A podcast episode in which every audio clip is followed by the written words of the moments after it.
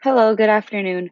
My name is Natalia Sanchez, and this is my second semester here at U H D, where I'm studying to receive my early childhood bilingual degree.